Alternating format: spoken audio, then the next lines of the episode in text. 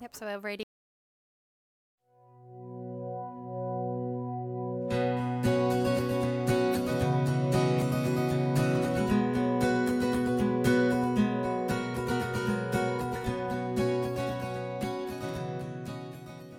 From Daniel chapter 4.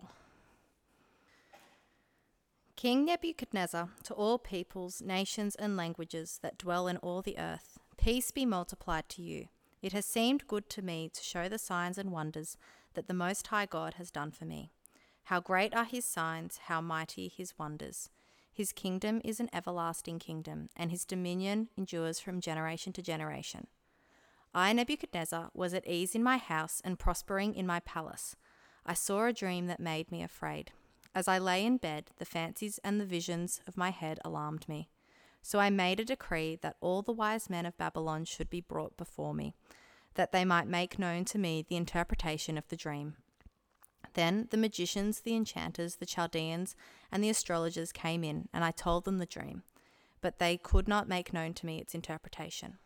At last Daniel came in before me, he who was named Belteshazzar, after the name of my God, in whom is the spirit of the holy gods. And I told him the dream, saying, O Belteshazzar, chief of the magicians, because I know that the spirit of the holy gods is in you, and that no mystery is too difficult for you, tell me the visions of my dream that I saw and their interpretation. The visions of my head as I lay in bed were these I saw and behold a tree in the midst of the earth, and its height was great. The tree grew and became strong, and its top reached to heaven and it was visible to the end of the whole earth. Its leaves were beautiful, and its fruit abundant, and in it was food for all. The beasts of the field found shade under it, and the birds of the heavens lived in its branches, and all flesh was fed from it. I saw in the visions of my head as I lay in bed, and behold, a watcher, a holy one, came down from heaven.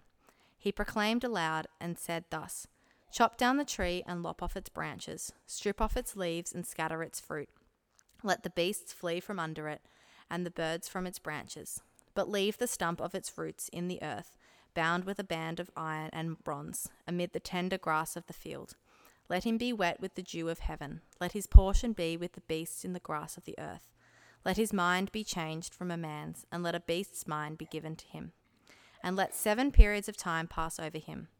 The sentence is by the decree of the watchers the decision by the word of the holy ones, to the end that the living may know that the Most High rules the kingdom of men, and gives it to whom he will, and sets over it the lowliest of men.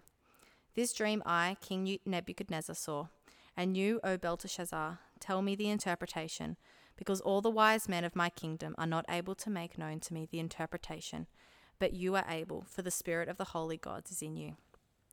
Then Daniel, whose name was Belteshazzar, was dismayed for a while, and his thoughts alarmed him.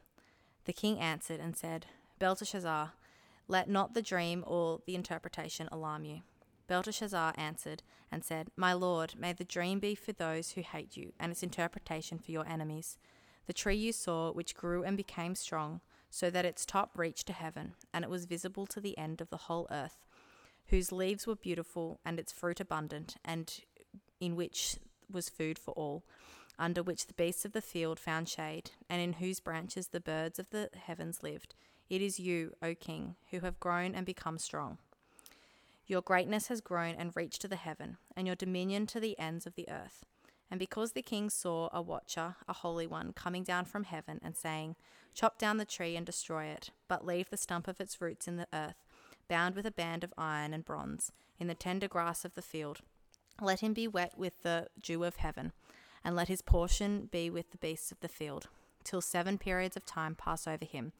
This is the interpretation, O king. It is a decree of the Most High, which has come upon my lord the king, that you shall be driven from among men, and your dwelling shall be with the beasts of the field. You shall be made to eat grass like an ox, and you shall be wet with the dew of heaven. And seven periods of time shall pass over you, till you know that the Most High rules the, he- the kingdom of men, and gives it to whom he will. And as he was commanded to leave, as it was commanded to leave the stump of the roots of the tree, your kingdom shall be confirmed for you from the time that you know that heaven rules. Therefore, O king, let my counsel be acceptable to you. Break off your sins by practicing righteousness, and your iniquities by showing mercy to the oppressed, that there may be a lengthening of your prosperity. All of this came upon King Nebuchadnezzar. At the end of twelve months, he was walking on the roof of the royal palace of Babylon, and the king answered and said, Is not this great Babylon, which I have built by my mighty power, as a royal residence and for the glory of my majesty? While the words were still in the king's mouth, there fell, from, there fell a voice from heaven. O King Nebuchadnezzar, to you it is spoken, the kingdom has departed from you. You shall and you shall be driven from among men, and your dwelling shall be with the beasts of the field. And you shall be made to eat grass like an ox, and seven periods of time shall pass over you, until you know that the Most High rules the kingdom of men, and gives it to whom he will. Immediately the words the word was filled against Nebuchadnezzar. He was driven from among men and ate grass like an ox, and his body was wet with the dew of heaven, till his hair grew as long as eagle's feathers, and his nails were like bird's claws. At the end of the days, I, Nebuchadnezzar, lifted my eyes to heaven, and my reason returned to me, and I blessed the Most High, and praised and honoured him who lives forever.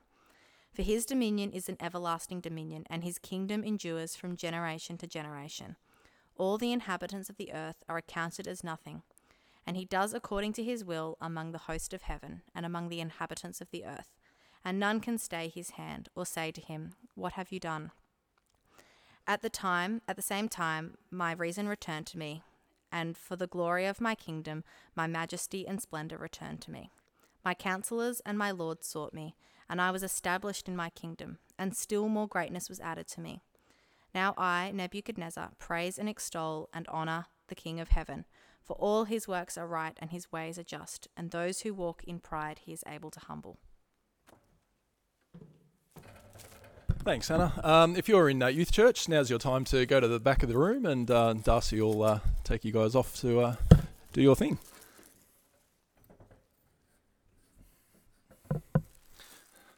Check this out. Check this out. Nebuchadnezzar. N E B U C H A D N E Z A R. Huh? Huh? If I got nothing else out of it, I've mastered the spelling there. Another funny story this morning. I was, I was driving to church and I was nearly here and I was thinking about my sermon. I was like, yeah, my sermon, my sermon, I'll do this, I'll do that. And I'll start looking at the seat. Where's my sermon? I left it at home. And I sent Tim a text message and said, sorry, mate, I'm just running home to get my sermon. And then I'm driving back. And I get a text from Tim saying, mate, drive safely, you know, don't rush. And he's like, on second thought, don't read this text. It's like, ah, too late. but, but I made it anyway, so.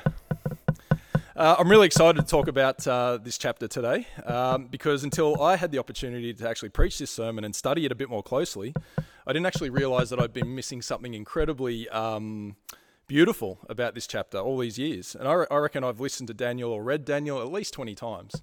Um, and, and, and this dullard here just sort of glossed over this. And I don't know if you guys might be the same or not. Um, but um, what I've what I've come to realize too from the text is chapters one to four are actually a complete story, a complete package. Uh, and uh, you know we didn't have the cha- you know the chapter and verse divisions that we have today originally too. That's something to keep in mind. so, what's this a story of? What are these first four chapters an account of? So it may be a shock to some of you, and it might, might not be if you're sort of a bit more switched on than me. But this is actually, among other things, the story of God's pursuit of Nebuchadnezzar's soul. Um, and chapter 4 culminates beautifully in Nebuchadnezzar's conversion to the God of Israel. And as we step through the text together, it's my hope that you'll take great encouragement uh, from Nebuchadnezzar's testimony. Uh, but first, let's pray. Hey, Lord God, uh, yeah, we thank you always for your word. Uh, we thank you for um, this this incredible story of uh, you interacting for your glory and showing people your truth through these historical people. Um, and whilst it would have been hard for hard for the hard for the Jews to go through this this change and this these tumultuous times. Um, I pray that we read these examples and, and we helps us to understand that even when life is not going as we want it to be, it's not smooth, that you're always working out all things for your glory and for the salvation of other people. And I just pray this in Jesus' name. Amen. So, the first thing that I found really fascinating about this chapter is it's actually written either by or on behalf of King Nebuchadnezzar himself. So we've got a part of the Bible that actually contains an address from an historical ruler. You know, I find that really exciting. Um, so have a look at verse 1 with me. It sort of says it there. It says, King Nebuchadnezzar to the nations and peoples of every language who live in all the earth. So we've got the king himself addressing all the subjects of the Babylonian Empire. So, what's he addressing them about? Let's have a look at verse 2. It is my pleasure to tell you about the miraculous signs and wonders that the Most High God has performed for me. So we have here the king, he's happy and he's excited to share an account of an experience that he's had with God. Uh, and this is the foundation of this address. So let's have a look at this experience. Have a look again to at uh, verse 4. It should come up on the screen. I, Nebuchadnezzar, was at home in my palace, contented and prosperous. I had a dream that made me afraid. As I was lying in bed, the images and visions that passed through my mind terrified me. So I commanded that all the wise men of Babylon be brought before me to interpret the dream for me. When this terrifying dream came to Nebuchadnezzar, he was contented and prosperous. When life is good and you're winning and you're making money and you're healthy and you've got it, you've got it all, God tends to take a lower priority on our hierarchy, doesn't he? In fact, for, mo- for a lot of people, God doesn't even get a thought or a mention when life's going good. So, and that's Nebuchadnezzar's case. So God's blessed him greatly. He's been given dominion, power, glory, honor, wealth. He's conquered many nations and people. And as we know, one of those conquests was the city of Jerusalem. And if you can flick back with me quickly to Daniel 1, verse 1 and 2, give you a second. In the third year of the reign of Jehoiakim, king of Judah, Nebuchadnezzar, king of Babylon, came to Jerusalem and besieged it. And the Lord delivered Jehoiakim, king of Judah, into his hand, along with some of the articles from the temple of God. So we know from the text that the Lord delivered the kingdom into Nebuchadnezzar's hand, but Nebuchadnezzar refuses to acknowledge that the only reason he conquered Jerusalem is because God allowed it. Like us all, Nebuchadnezzar is God's instrument to use as he sees fit to accomplish his will. God used the Babylonians to judge the Israelites for their rebellion and sin, just as he used the Assyrians earlier during the reign of the kings, and then much later, he used the Romans. Now, Nebuchadnezzar is recorded historically as being a brilliant military tactician. Like this man just understood warfare. Um, and he often conquered over ins- uh, seemingly insurmountable odds just through his military genius. But the mistake he made was he foolishly believed that his accomplishments were due to his own strength and his own brilliance, his own power. But the wise person always honours and praises God for their gifts. I really love what uh, Eric Liddell says in the film Chariots of Fire. He says, God made me fast, and when I run, I feel his pleasure. I think that's really good. I think that's really appropriate. Makes me think of the book of Job. In the final chapters, God's describing his creation to Job. And he's describing powerful creatures with incredible strength and ferocity that man can't even go near. But God gave them that strength and power, and God is proud of his work, appropriately proud. You might remember in Genesis, the end of Genesis chapter 1, it says, God saw all he made, and it was very good. You see, God takes great pleasure in his creation. And guess what? He takes great pleasure in you because you're part of that creation. And he takes pleasure in watching you grow and develop, and he loves to see you using the gifts he gave you to honor and serve him. So I plead with you don't waste them, don't squander them. Run for God, revel in his great pleasure. It's okay, it's a good thing. Rejoice in your rejoice in your ability, but just appropriately praise the one who gave it to you. God is your father and he loves you. Every child wants to bask in their parents' favor. It's in our nature, and it's good and appropriate and healthy to do so. Any proud parent wants to see their children reach their full potential. And that's why the Christian worldview, I think, provides the ultimate intellectual justification for the human pursuit of excellence. It's a good thing. But we just must always remember to praise and thank God for our achievements. Because without life, without rational minds and certain individual innate physical traits, where would we be without those? We'd be nowhere. So, God gave Jerusalem into Nebuchadnezzar's hand, and he did it for his own reasons. Now, I don't pretend to know the mind of God, but some reasons are given in the text. We know it was punishment of Israel for their sin and rebellion, but I also think there were other reasons that we might never know about until we, until we get to heaven, maybe. Remember the profound impact that Joseph had when he's uh, enslaved under the Egyptian empire. Like Daniel, Joseph was another man who God had enabled to interpret dreams. And it's something really important that we need to always remember as Christians or as anybody. People are always watching you. You might not convince someone to trust Christ in a day or a week or a year, but if you consistently serve God and you're changing the lives of, people around you, which you will when you serve Christ, it's inevitable, others will see that and they'll say, There's something different about this guy. Look at the, look at the profound impact he's having on people. And they go, He's a child of God. He's always praising Jesus Christ. I might turn to Christ also. And I have no doubt that witnesses to Joseph's life in Egypt trusted in the God of Israel after seeing the hand of God on Joseph. And like Daniel, Joseph appropriately acknowledged God for his abilities. He never took the credit for himself. And this kind of humility is a sign, not the sign, but a sign of righteousness. Got to always remember God is the master weaver. He's always a thousand steps ahead, willing events for his purposes and for his glory. And usually, God's purpose is usually going about the business of pursuing someone's salvation. There's a beautiful poem um, called uh, Master Weaver. If anyone hasn't read it, I highly encourage you to look it up and read a beautiful poem. So, how did God go about his purpose of pursuing Nebuchadnezzar's salvation? He started off pretty gently, I, I would say.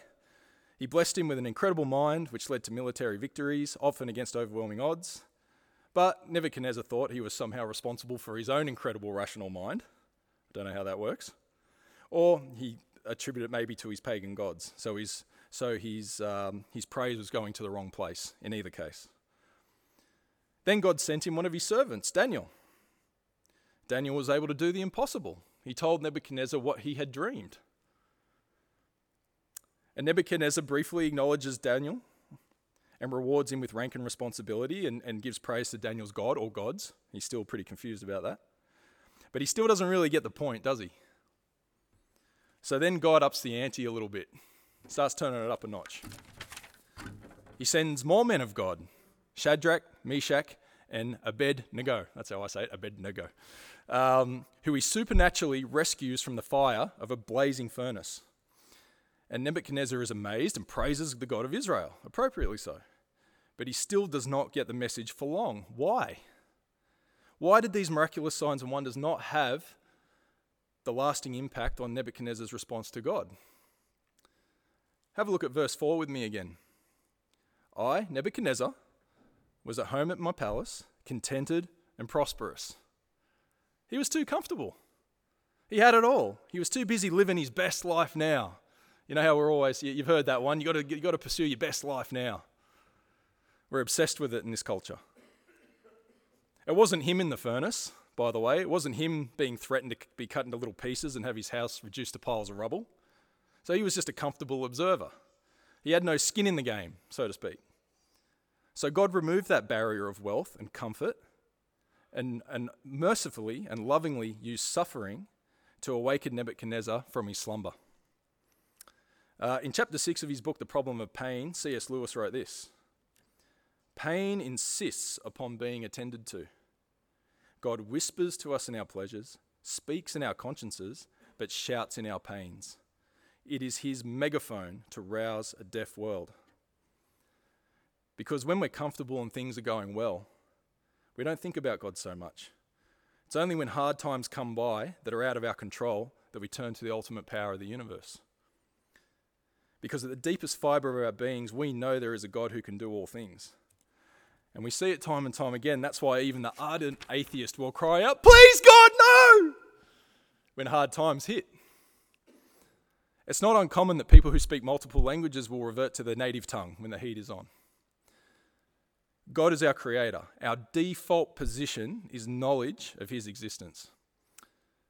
And when all illusion is stripped away through suffering, there's only you and God left. And I remember a few years ago, I was probably 20, oh, I don't even know, 2016 or something. uh, uh, I was at the, uh, the Wagga Church of Christ and I met a man afterwards. His name was Gary, I think. And he runs an auto mechanic shop somewhere around Coota or Young. I don't know if he still does. Uh, but anyway, he was telling me his testimony of how he came to faith in Christ. And, you know, it was common, common thing you hear, but, you know, he's, he'd been playing games with God for years, doing it his own way, you know, um, just, just uh, ignoring God, playing games. And, but then suddenly in his life, a series of catastrophes just hit him like bam, one after the other. And, uh, and I can't remember all the details about the story, to be honest, but I remember the final part that he said. He said um, his, his house collapsed. And I can't remember how, it might have been a fire or something, but he said as he sat there in, surrounded by the wreckage of his house, he just sank to his knees and he just cried out to God. And he said, I, I give up, God. I give myself to you, you know. Message received and understood, you know. And he gave his heart to Christ that day. And um, and at the time I spoke to him, I don't know where he is now, but he was, um, you know, this guy had lost everything. But at the time I spoke to him, he was a very content, peaceful follower of Christ. Uh, and he uh, and he would leave um, like Christian pamphlets and books and videos and stuff on the waiting table in his vis- in his customer waiting area, just subtly, you know, get the gospel across. I thought that was really cool. So anyway, let's get back to Nebuchadnezzar. When his dream comes, he's prosperous and content. All of his enemies are under his feet. He has it all. He's Lord and King of all he surveys. But he's not honoring God or trusting in God, and God sends him a dream. And we know from Scripture that God often used dreams to communicate with people. This should come up on the screen. Have a look at Job 33, 12 through to 18. If you're in the Bible study this week, you would have read it. And it says, But I tell you, in this you are not right, for God is greater than any mortal. Why do you complain to him that he responds to no one's words? For God does speak, now one way, now another, though no one perceives it. In a dream, in a vision of the night, when deep sleep falls on people and they slub, as they slumber in their beds, he may speak in their ears and terrify them with warnings, to turn them from wrongdoing and keep them from pride, to preserve them from the pit, their lives from perishing by the sword. And this is exactly what is happening to King Nebuchadnezzar, isn't it? Can you see that? In fact, I see a lot of parallels actually between the stories of Job and Nebuchadnezzar, and I'll highlight a few as we go through. But one of the first big ones extreme suffering.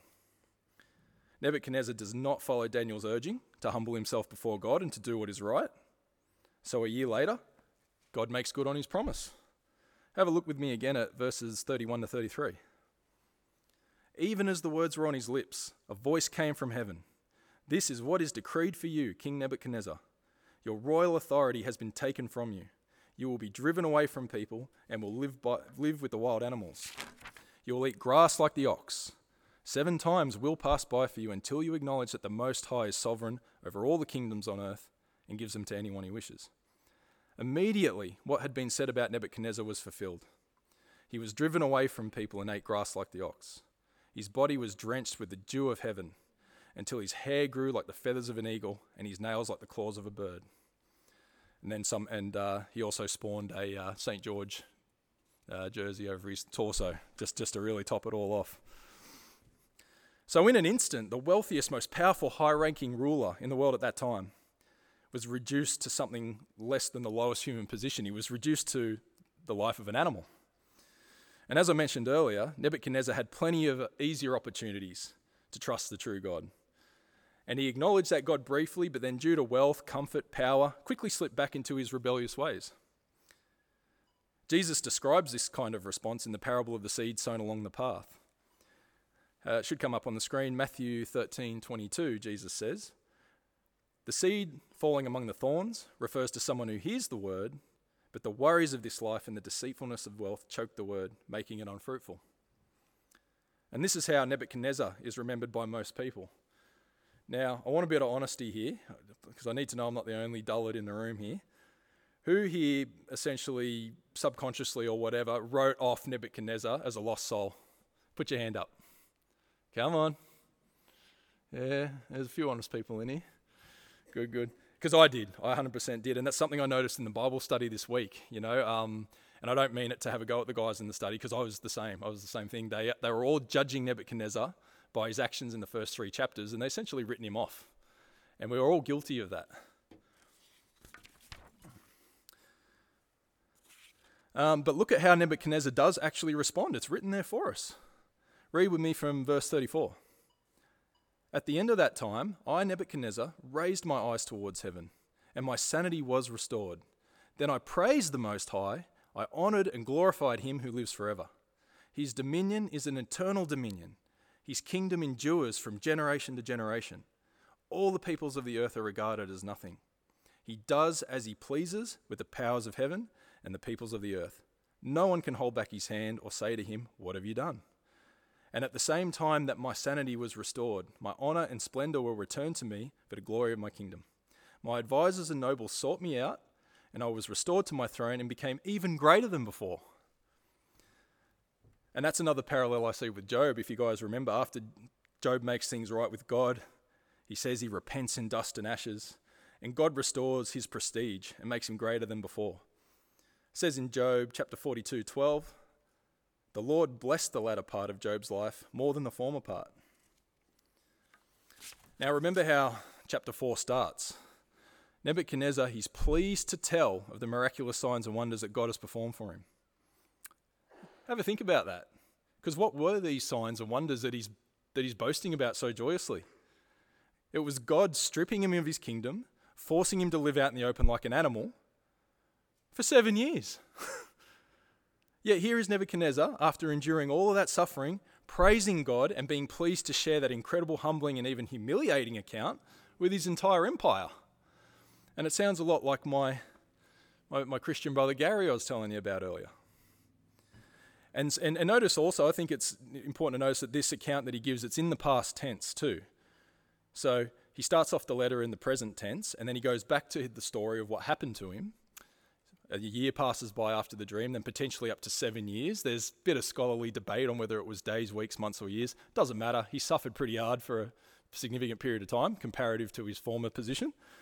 Um, and then now he's back to the current tense saying, I am still praising God.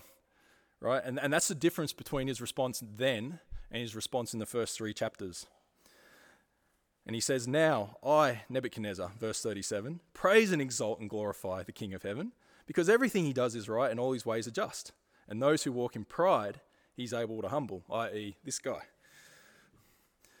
Um, and, and, and, and you know what's really, I found quite poignant and beautiful, is that's actually the last thing we hear from Nebuchadnezzar in the Bible. That's the end of his story. And that's the story of God pursuing a human being's soul through suffering. There's no further record of him backsliding again like he did earlier. No more rebellion, no more change of heart. That and, and, and what's incredible to me, what I realized that knocked me for a bit of a six, I've got to be honest, is that that is actually King Nebuchadnezzar's Christian testimony to the world. I just found that so incredible. And again, he says in the opening that it's his pleasure to share this testimony. He's excited and enthusiastic. And have you ever seen a recently converted Christian and the overflowing enthusiasm they have to tell the gospel? They kind of put us older Christians to shame, don't they? They're like, Do you know Christ? You've got to trust Christ. You know, this is what he's done for me. Have a listen to what he did to me. And they'll tell you this incredible testimony. And there's so many amazing different stories about how people have come to faith in Christ. You know, I'm sure you've all heard many of them. And they're all different. And, that's, and what that tells me about our God is that He's a God who respects our individuality and He pursues us all in different ways. He doesn't just have one sort of pickup line, so to speak. And if you don't get it, well, then, hey, too bad, you missed the boat. No, God tailors His pursuit of a person to their individual heart. I always hear this stereotype that Christians are robots who all think and act the same.